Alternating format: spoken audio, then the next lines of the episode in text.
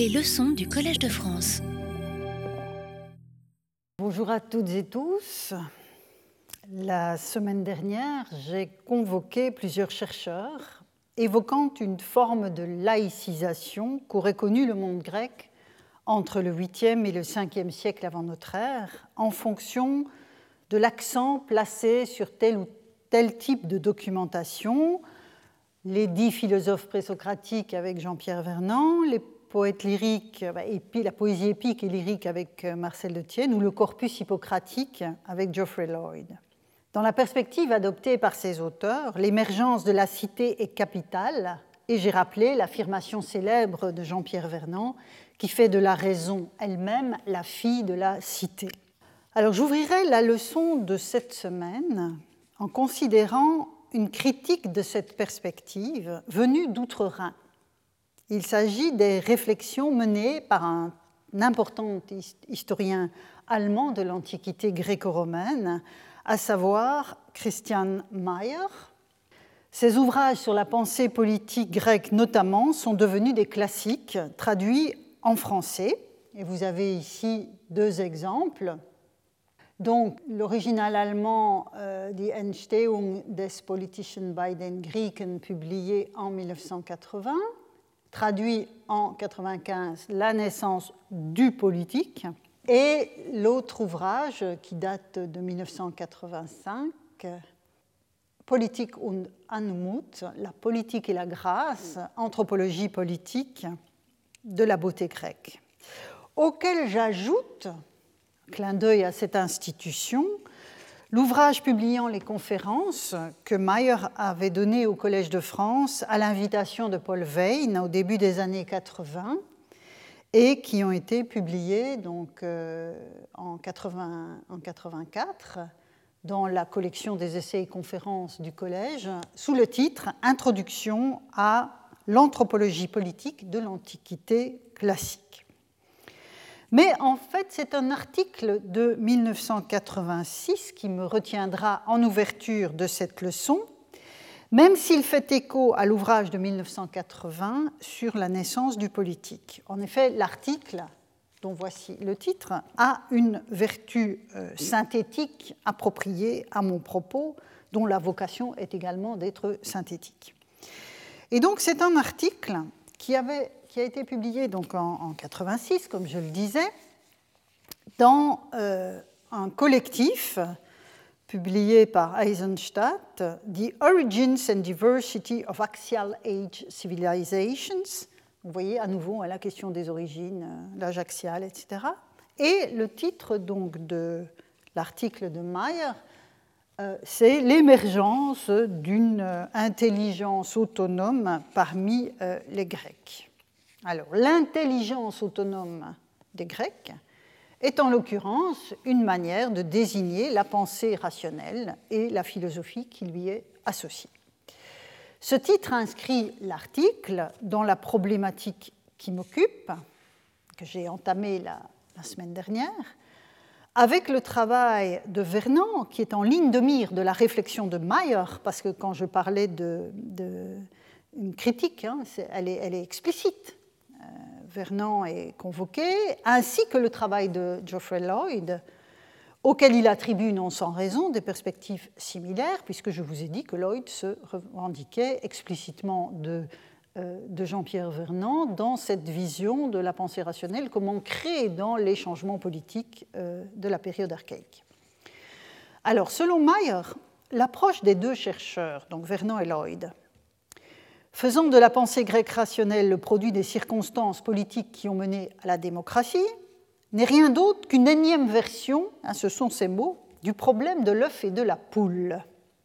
En effet, l'évolution de ce que Mayer appelle l'intelligence grecque est autant déterminée, selon lui, par le processus de formation de la police que ce processus lui-même n'est affaire d'intelligence je vous disais euh, ce que je vous disais la semaine dernière avec les, deux points de vue. Hein.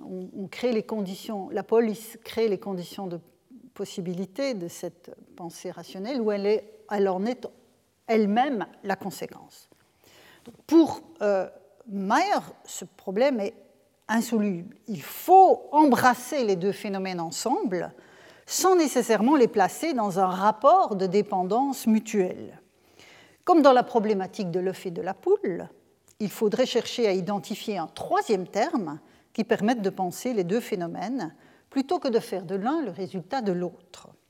C'est le développement que Mayer propose dans cet article. Le processus de développement intellectuel et le processus de développement politique sont indissolublement liés dans un cadre contemporain, donc sur le même pied, et c'est l'histoire du monde grec, selon Mayer, au début du premier millénaire, qu'il explore à la recherche du troisième terme de l'équation.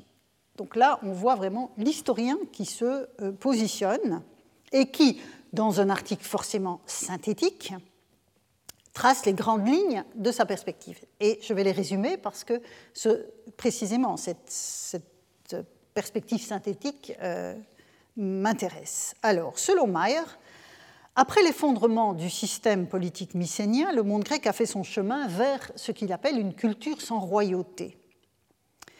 Et donc, sans institution imposée d'en haut, avec ce que cela implique d'autorité religieuse. Une réflexion a dû se faire jour, écrit Mayer, qui a fait émerger des institutions, institutions au sens d'un régime politique donné ou d'un système légal, qui ne s'ancrait pas dans une autorité surplombante, mais dans la communauté en tant que telle. Là où tant d'autres cultures ont vu l'établissement de monarchies et la monopolisation du pouvoir, les Grecs ont connu un autre type de rapport à l'autorité, caractérisé par le maintien de petites sociétés du face-à-face, -face, jalouses de leur indépendance, et dont les différentes catégories de membres membres de ces communautés qui étaient, pour le dire brièvement, tant les, aristocrates mis en scène euh, par Homère que les paysans mis en scène par Hésiode. Donc ces différentes catégories de membres étaient partie prenante à des degrés divers.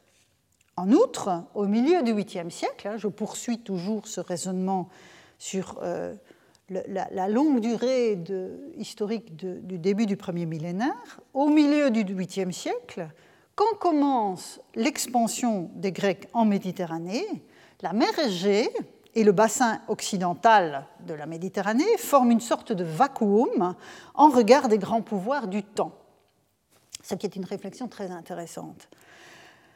Alors, l'influence culturelle des empires, et ce sont surtout évidemment les empires proche-orientaux à l'époque qui est, est en cause. Donc l'influence culturelle de ces empires est indéniable, mais ils n'étaient pas des concurrents ou des ennemis potentiels.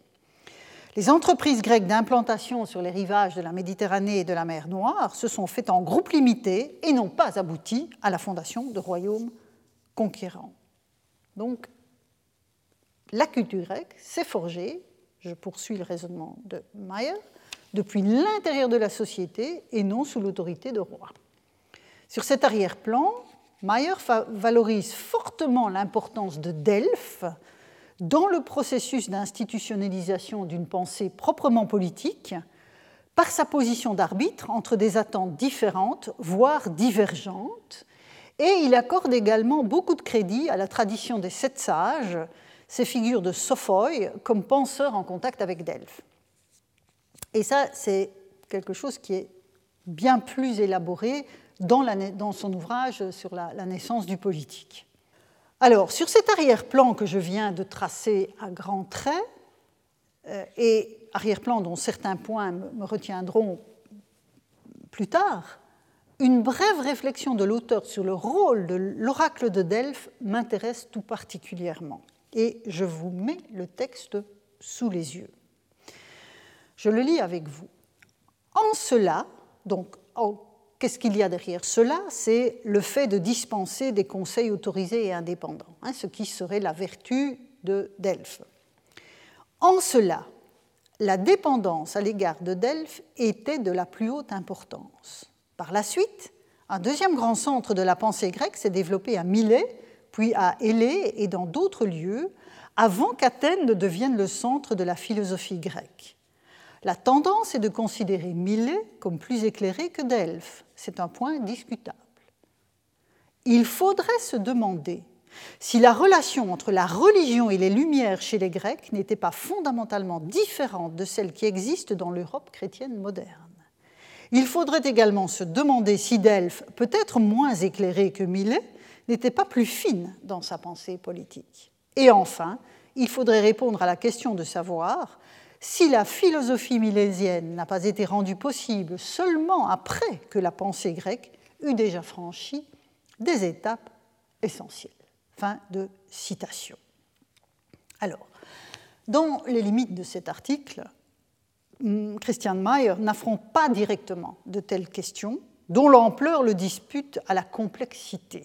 Hein, et l'ouvrage de 1980 sur la naissance du politique ne les abordait pas vraiment non plus, celles-là, les, trois questions qu'il pose à la fin. En outre, la chronologie du développement de l'oracle de Delphes en position surplombante par rapport aux cités du haut archaïsme reste très débattue et pourrait n'être pas aussi ancienne que le pense l'historien. La tradition des sept sages n'est pas moins problématique, tant il est difficile de projeter des données globalement assez tardives sur l'action effective de ceux qui forment le groupe en question. En revanche, quand l'auteur écrit, et je mets la phrase en grâce à l'écran, quand l'auteur écrit, je le cite, qu'il faudrait se demander si la relation entre la, religion et les Lumières chez les Grecs n'était pas fondamentalement différente de celle qui existe dans l'Europe chrétienne moderne, il pose une question fondamentale et esquisse ainsi une perspective essentielle sans pour autant franchir la porte qu'il a entr'ouverte. Pour ma part, évidemment, je vais la franchir, puisque c'est la voie dans laquelle le propos de cette année est engagé. En effet, penser le monde archaïque en termes de laïcisation et de rationalisation fait courir le risque de plaquer sur l'Antiquité une lecture déterminée par des problématiques et des processus inhérents à nos sociétés occidentales contemporaines, laïcisées et sécularisées. Et je, prends juste un exemple, le travail euh, classique de, de, Bobéro et de ses collaborateurs à propos de la laïcité, les laïcités, en plus dans le cadre de la problématique de la laïcité à la française. Hein. Dans cette perspective, donc, je m'appuie sur, les travaux.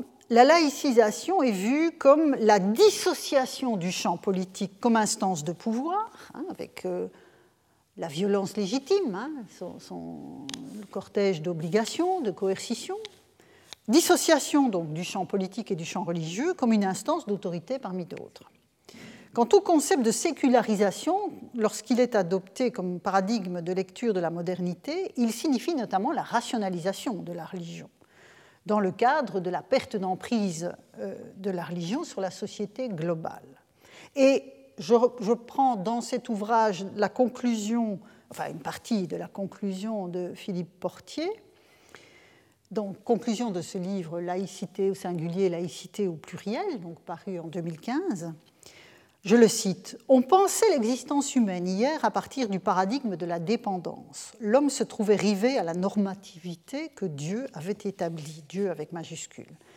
La liberté n'avait rien alors d'une auto-affirmation de soi, elle ne trouvait sa signification que dans le fait de se soumettre aux prescriptions de la loi éternelle. La rupture moderne fait prévaloir une axiomatique de l'autonomie, le sujet devient alors tandis que se défait l'ordre finalisé de la nature à lui-même son propre centre. En, conséquence, on assiste, et je le cite à nouveau, mais vous n'avez pas le texte à l'écran, à une immanentisation de l'ordre social qui a pour corrélat l'invention de l'opposition entre le séculier et le religieux. En d'autres termes, et ce ne sont plus ceux des auteurs que je viens de citer, on cesse de conférer un fondement sacré à l'autorité, à l'ordre pardon, politique, juridique, philosophique. C'est ce que d'autres auteurs, et je ne vais pas tout passer en revue, c'est bien connu, d'autres auteurs soulignent en articulant l'opposition entre hétéronomie et autonomie, selon que le nomos, hein, puisque c'est quand même le mot grec qui est derrière tout ça, émane de l'extérieur ou émerge de la société elle-même. Nous arrivons dès lors au cœur de notre problématique et je pose la question. Est-ce vraiment un processus de ce type dont témoigne la Grèce archaïque quand on parle de laïcisation, fut-elle assortie de guillemets? Vous aurez compris que ma question est purement rhétorique et que la réponse que je lui donne est évidemment négative. Le terme même de laïcisation s'inscrit dans des contextes où s'affirme la transcendance d'un Dieu unique et créateur et brouille la compréhension de ce que l'on tente d'élucider dans d'autres cadres de référence. Comment dès lors poser le problème autrement? Comment intégrer la religion dans l'équation à de multiples inconnus à laquelle est confrontée toute réflexion sur la période de formation de la cité grecque, entendue la cité grecque comme lieu d'affirmation d'un certain type de relation au monde et d'inscription de la société dans ce monde. Une manière de le faire, et là je quitte Mayer et mon tour outre-Rhin, mon détour outre-Rhin pour revenir en France, une manière de le faire a été proposée par François de Polignac dans sa thèse dont la première édition date de 1984 et la deuxième, largement révisée à l'issue de la traduction anglaise, date de 1995. Donc, titre de la thèse, La naissance de la cité grecque, culte, au pluriel, espace et société. L'arc chronologique 8e, 7e siècle. Alors, le sous-titre du livre circonscrit largement le propos ce sont les cultes en tant que pratiques inscrites dans l'espace, ou plutôt dans différents types d'espaces, même si le terme est au singulier, qui sont au cœur de l'investigation sur la naissance de la cité grecque.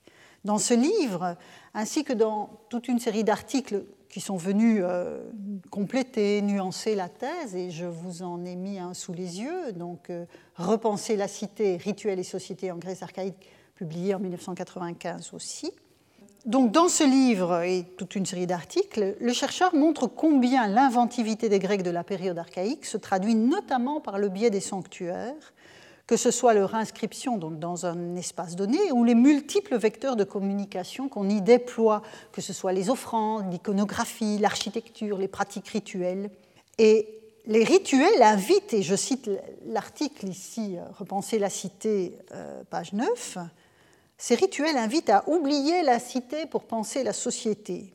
Du moins, est-ce ainsi que François de Polignac pose la question faut-il oublier la cité pour penser la société? En d'autres termes, faut-il mettre à distance la réalité politique, institutionnelle, c'est-à-dire la police de la politique réservée aux citoyens mâles, et privilégier l'entité sociale, ce que les Grecs appellent le koinon, et qui définit la communauté dans ses diverses manifestations, notamment religieuses? Alors, tout le travail de l'auteur tend vers une réponse positive à cette question, et cette réponse métabolise en quelque sorte les acquis des travaux d'un Jean-Pierre Vernant ou d'un De Tienne sur le koinon et les espaces, mais en complexifiant la notion même d'espace, hein, qu'on trouvait chez, Vernant et chez De Tienne, avec cette mise au milieu de, la, décision à prendre.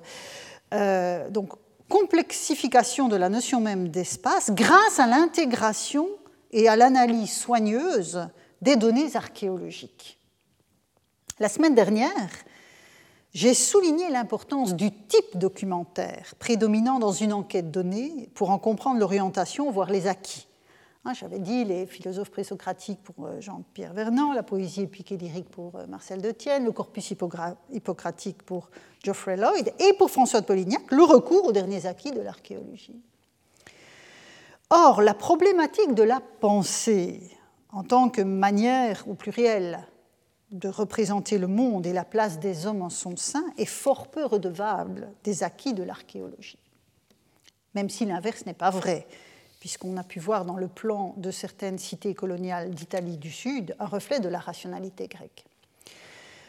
Mais voilà, cette problématique de la pensée dont on a vu dans les travaux qu'on a passés en revue la semaine dernière et, maintenant avec Mayer, on voit bien que cette réflexion, euh, ben, dans le travail de François de Polignac, l'idée de la rationalité associée à une forme de laïcisation n'est pas convoquée. L'identification des articulations changeantes de la vie en société, dont témoignent notamment la constitution et les diverses appropriations d'espaces sacralisés, la tenue de rituels, se substitue à une vision largement surplombante qui reconstituait un progrès linéaire allant du moment primitif, où la religion semble prendre toute la place et dont il faut dès lors se débarrasser, à la maturité d'une réflexion politique à l'origine de notre propre modernité et dès lors indépendante de la religion. Donc, chez un auteur comme François de Polignac, on a la religion qui est réintégrée de plein droit dans la réflexion sur le politique, sur la cité en tant que société, mais cette religion se résume essentiellement à ses pratiques. Et si l'on se rappelle la définition classique de la religion que donnait Émile Durkheim comme ensemble de représentations et de pratiques, ce sont les pratiques qui prédominent ici. Quant aux représentations, le terme désigne dans les enquêtes fondées sur l'archéologie l'identité sociale que les différents agents cultuels donnent d'eux-mêmes par le biais de ces pratiques. Donc c'est en quelque sorte la représentation de soi. Nous nous situons dès lors dans une perspective horizontale qui fait certes des dieux et des héros les destinataires des rituels, indépendamment de la représentation du monde et des dieux impliqués, ce qui est un choix absolument légitime, hein, entendez-moi bien. Mais ce sont précisément ces données qu'il me paraît nécessaire de convoquer aussi, même si la démarche est difficile à mener à bien ainsi que l'exprimait à sa manière bien à lui, donc toujours un peu provocante, Marcel de Tienne dans l'intitulé de conférence prononcée au début des années 2000, Hors les dieux, pas de cité grecque. Gardons cette exhortation en tête et n'oublions pas les dieux et le fonctionnement du polythéisme en tant que système pluriel. En conséquence, je pose à nouveau la question soulevée la semaine dernière, à la toute fin du cours. Que devient la problématique de la politique et de la loi si l'on part du point de vue du polythéisme grec tel qu'il se donne à connaître et de représentation du monde qui le caractérise, plutôt que de la vision passablement standardisée de l'irrationalité de toute religion qu'il s'agirait de dépasser, voire même que les élites grecques auraient dépassé en en laissant les manifestations superstitieuses à la masse, ce qui est une autre manière de se dépêtrer du problème plutôt que de la conception rigide, hein, je continue mon, contraste, partir du polythéisme, plutôt que la vision passablement standardisée de la religion, ou de la conception rigide de l'encastrement du religieux et du politique dans, les sociétés traditionnelles, tenu pour un fait qui exonère de la nécessité de comprendre comment se joue la question de la norme et comment se nouent les questions d'autorité. En prenant sérieusement en compte la relation des Grecs à leur Dieu dans toute sa spécificité, on enrichira du même coup l'analyse sophistiquée des pratiques rituelles constitutives de l'identité sociale, telle que je viens d'en faire état. Il convient d'appeler à la barre les destinataires divins de ces rituels et les représentations qui sous-tendent les relations instaurées avec eux. Pour ce faire, j'ai choisi une voie d'approche bien précise, à savoir l'étude approfondie du lexique grec de la sacralité et de la norme. Ce sera l'objet des cours de cette année. Et dans le temps qu'il me reste aujourd'hui, je voudrais inscrire dans la profondeur du champ historiographique ce type d'approche afin d'en préciser les contours et les attendus. En quelque sorte, la, méthode que j'entends déployer pour parvenir à tester l'hypothèse que je vous ai présentée. Alors, l'objectif d'une enquête lexicale est d'identifier les proximités, les décalages qui se font jour entre nos concepts opératoires et leur actualisation éventuelle dans la société que nous étudions.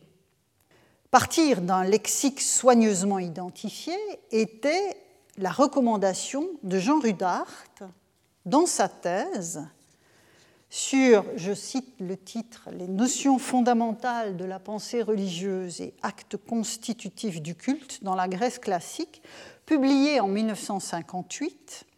Et je dois dire que cette euh, recommandation a toujours guidé mes propres investigations dans le domaine. Je dirais même qu'à bien des égards, elle en forme l'armature. C'est en philologue que Jean Rudart inscrivait son souci pour le lexique dans la lecture des textes, mais en fait, il n'a pas véritablement fait retour sur sa pratique d'un point de vue théorique. Dans l'introduction de son ouvrage, en 58, il préconisait une méthode d'investigation interne visant, je le cite, à comprendre la, la religion antique selon ses concepts propres, l'expliquer par la pensée antique elle-même, en allant chercher l'expression de tels concepts dans le vocabulaire grec et en les mettant à l'épreuve de la pratique euh, culturelle. Donc l'analyse lexicale et sémantique est au cœur de la démarche de Rudart.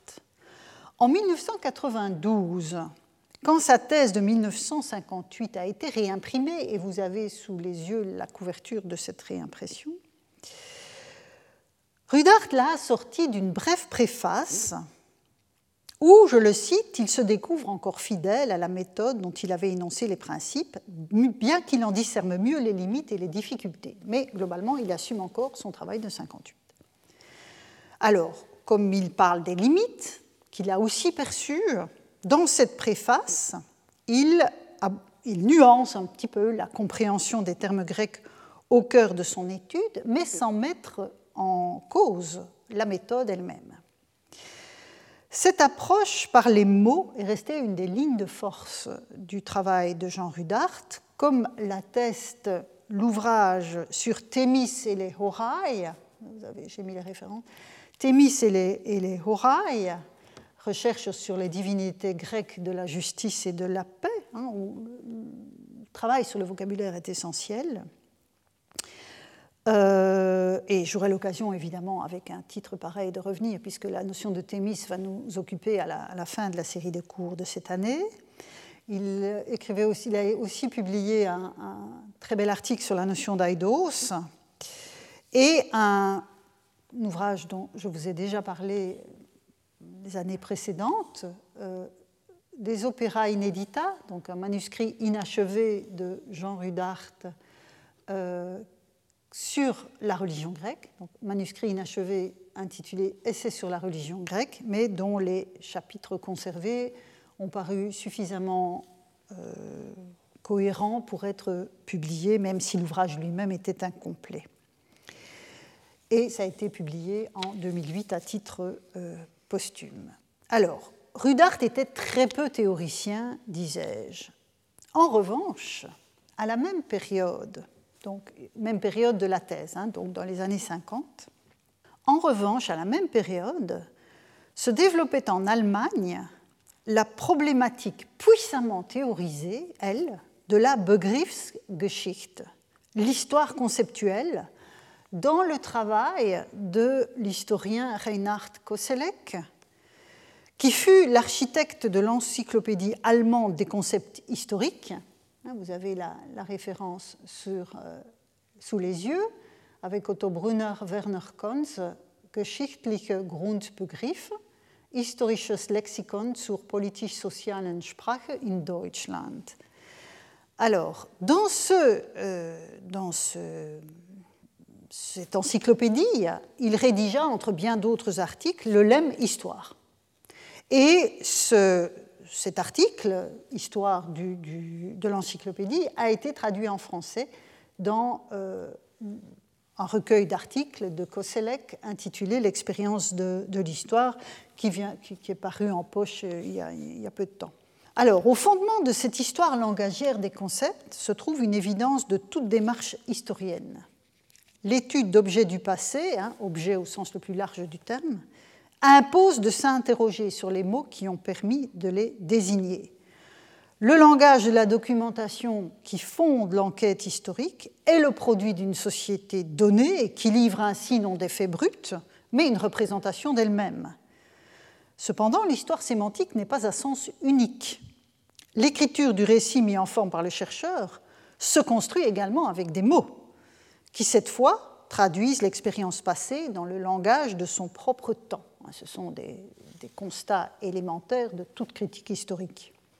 En conséquence, le mouvement est double. Il faut saisir un lexique et sa sémantique en contexte d'une part, d'autre part, en rendre compte par des outils langagés intelligibles et rendus opératoires dans un processus d'élucidation qui désarme autant que possible les déterminismes culturels propre au temps de l'historien.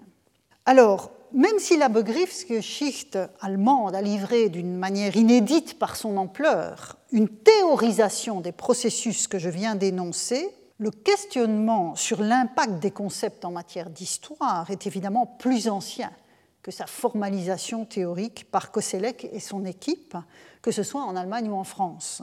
Ainsi, en m'en tenant au XXe siècle, j'évoquerai la thèse de Louis Gernet, intitulée Recherche sur le développement de la pensée juridique et morale en Grèce, dont le sous-titre était précisément Études sémantiques, hein, date de 1917. Là, vous avez la couverture de la réimpression.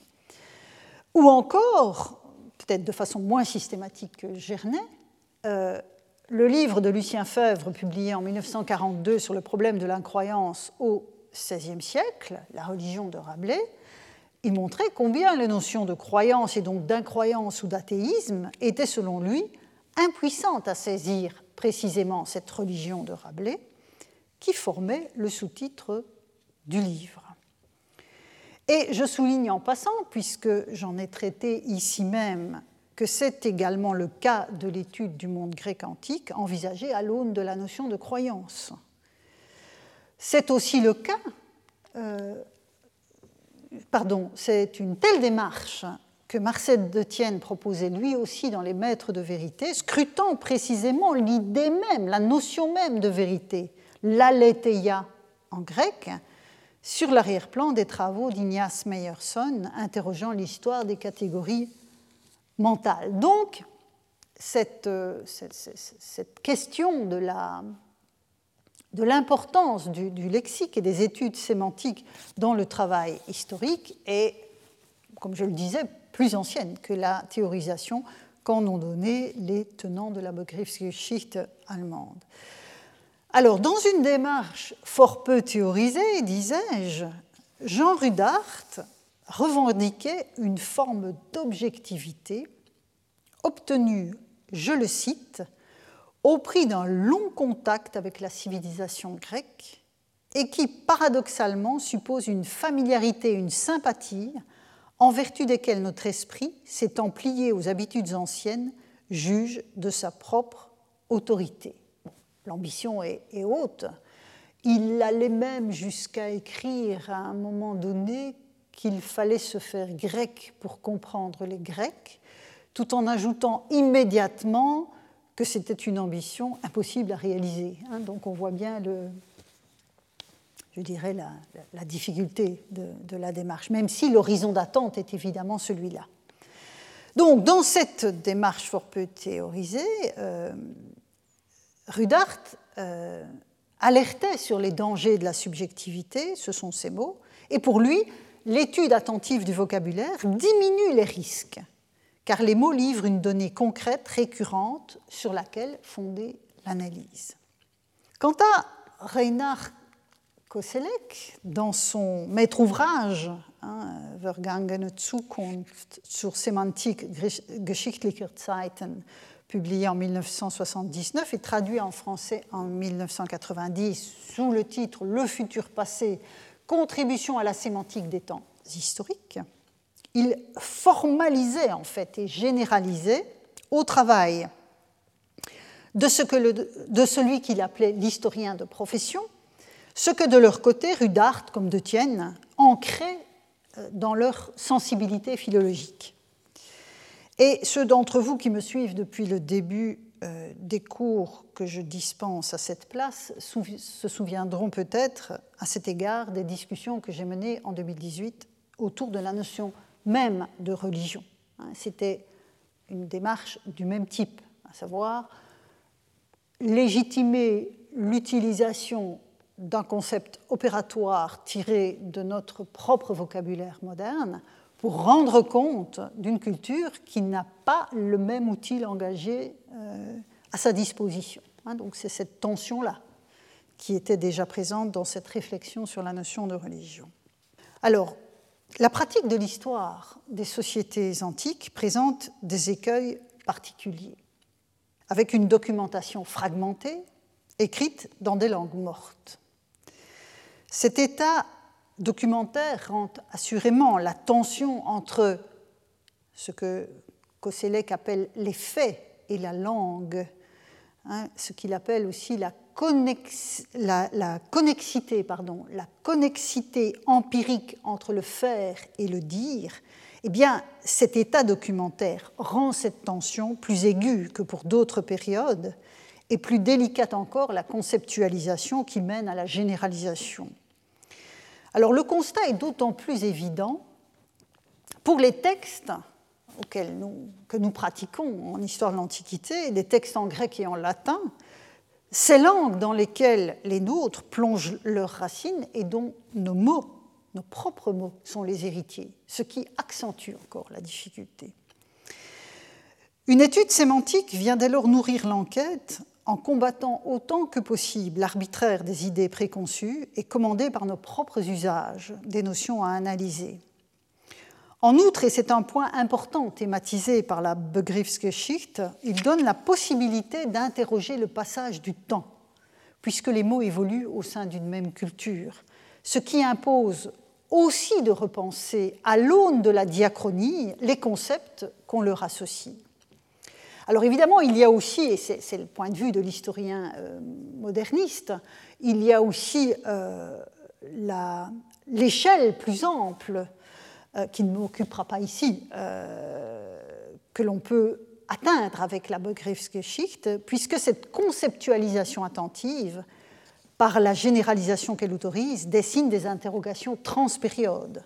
Hein, et là, je vous renvoie à nouveau à la réflexion que j'avais faite sur le concept de religion, où là, on, peut balayer les siècles, évidemment, pour voir comment ce, concept est, utilisé. Alors, évidemment, il ne s'agit pas pour autant de négliger les pratiques qu'une pure histoire conceptuelle, si tant est qu'elle existe, aurait tendance à mettre sous le boisseau au profit des seuls discours produits par les anciens. Hein, les pratiques cultuelles, notamment, dont j'ai parlé tout à l'heure, hein, dans le travail de, François de Polignac, notamment, les pratiques cultuelles doivent trouver une place dans l'enquête. C'est l'association étroite entre ces deux ordres de données que Rudart précisément appelait de ses voeux, dès le titre de sa thèse, en coordonnant pensée religieuse et acte du culte. Et je trouve que c'est une très mauvaise idée de la part du graphiste qui a produit cette couverture de la réimpression d'avoir mis pensée religieuse en, en grand caractère par rapport à acte constitutif du culte. Alors, je ne sais pas si ça a été fait sciemment, sûrement pas par Udart, ça j'en suis sûre, mais là, on voit bien que ça ne reflète pas précisément cet équilibre qui était euh, recommandé par, euh, par Rudart et que la première édition euh, mettait sur un même pied. Hein. On voit bien que là, le, des critères prétendument esthétiques peuvent avoir un effet problématique sur le contenu même de l'ouvrage ainsi, euh, ainsi présenté. Et parmi les notions fondamentales, je l'ai dit, on trouve la sacralité, hein, qui est, voilà, on a parlé du fondement sacré de l'ordre politique, juridique, etc. Euh, Botero euh, faisait référence aux représentations du sacré. On voit bien que le sacré, la sacralité est une notion fondamentale dès qu'on parle de ces questions et qu'il nous faut la saisir et la mettre en question. Et donc, la semaine prochaine, je vous emmènerai dans une brève historiographie du sacré et c'est ensuite que nous plongerons ensemble dans le matériau grec lui-même. Je vous remercie pour votre attention. Retrouvez tous les contenus du Collège de France sur www.colège-2-france.fr.